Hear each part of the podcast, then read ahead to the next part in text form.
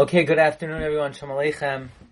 We uh, continue in the important words of Rabbi Yisrael Salanter, the Igeres HaMusar, the Musar treatise. And Rabbi Yisrael began by telling us how man, his uh, power of imagination leads him free, and he is not bound only in his intellect. And Rabbi Yisrael describes the force, the sheer power, the overwhelming nature of the imagery of the imagination, that the intellect is, so to speak, no match for it. And the power of imagination has the ability to make a person pursue those things that he knows certainly he's going to have to pay for, but he can't help himself. Now, Rabbi Yisrael writes, that a person is able to ignore the time that God will visit punishment upon him for his actions, nobody else will face the consequences other than oneself. Now, what does that mean? Nobody else will face the consequences. In the back of a person's mind, they think as follows.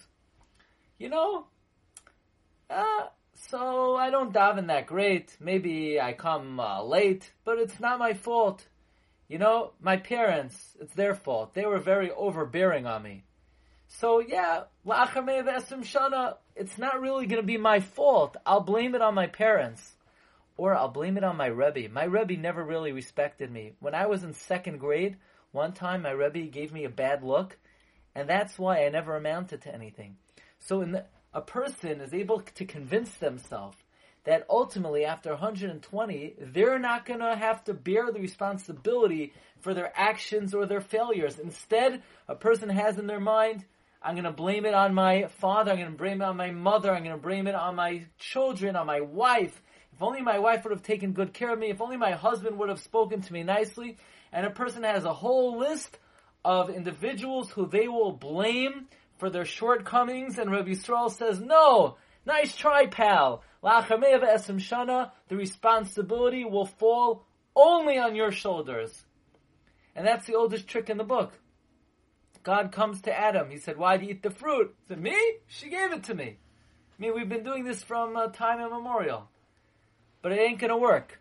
At, at, at 120, at the din v'cheshbon, the, responsi- the responsibility will fall squarely on our shoulders. So that's the first point of Rabbi Yisrael. He says, um, Hu levado yisa Man alone will bear responsibility for his actions. And then Rabbi Yisrael really brings to the forefront one of his great principles. Echad hu oise ha'avera v'hanenash. The sinner and the one who will be punished are the same person. So you say, oh, no kidding. Who else says it? You know, yesterday we said a person might conjure up some kind of uh, imaginary philosophy that when it comes time, uh, when it comes time for punishment, you'll call someone up on Uber to drive over there and to take your place. I mean, come on. Rav Friedlander, in his Sefer Sifsei Chaim, asks, we know that all imagination is based on a kernel of truth. There has to be some factual basis to, for the fantasy that a person creates in their psyche to be able to rationalize behavior. So does a person really think that they'll be able to send some kind of wax um, sculpture of themselves to throw into the Gehenna in their place? So Rav Friedlander says like this. Human nature is, and this is what Rabbi Yisrael is teaching us, that I look at myself, you know, my parents call me Donnie, say, Donnie, who's you?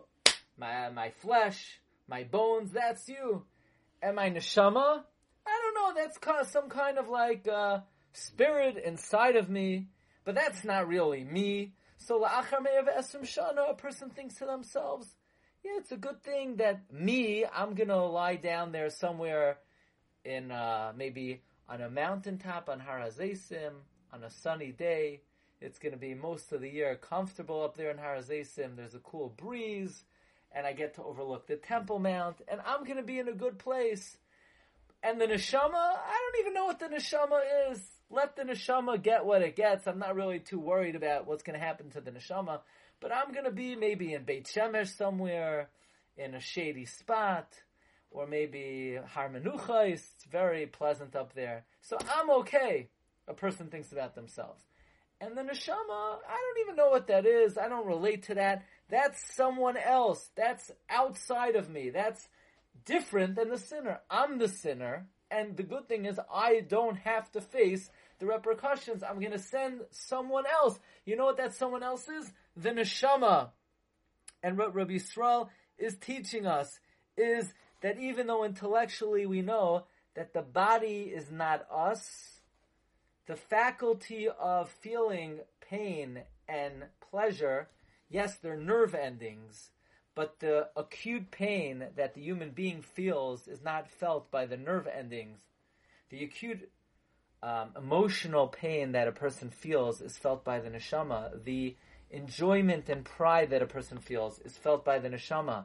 And even though intellectually we know the true I, the true self, is our soul, but the imagination and the koyach hadimyon, that is effective in, so to speak, creating a disconnect between the knowledge that we are our soul and the uh, feeling. We don't feel that we are our soul. In fact, Ravitzla Petterberg writes in the Koich Vayar, I want to read to you his words. Admar, that refers to Rabbi Yisrael. Ravitzla Petterberg was the primary disseminator of the Musar Thor Rabbi Yisrael. Admar Hishrish Lanu Yedia Gedoyla, Rabbi Yisrael ingrained in us a great truth. Ki guf ha'adam ena rak halavush. Man's body is a coat. Got that? If you want to know who's me, this is not me. That's your coat. That's your clothing. But v'koyach ha'adam hamargeshes noyam the faculty of man that's sensitive to, to enjoyment and pain. We're not talking about the sensation of taste. We're talking about a certain inner satisfaction or or emotional distress. He chaya gam That lives on exactly the same way after you shed your body. Now, Rabbi Yisrael writes as follows. You know, if somebody is wearing um, back to the oven, people want to know why I'm so fixated about the self-cleaning oven. But it's a it's a very good analogy. Let's say you stick your hand in an oven with a glove, so your hand starts to feel warm, even though you have the glove on.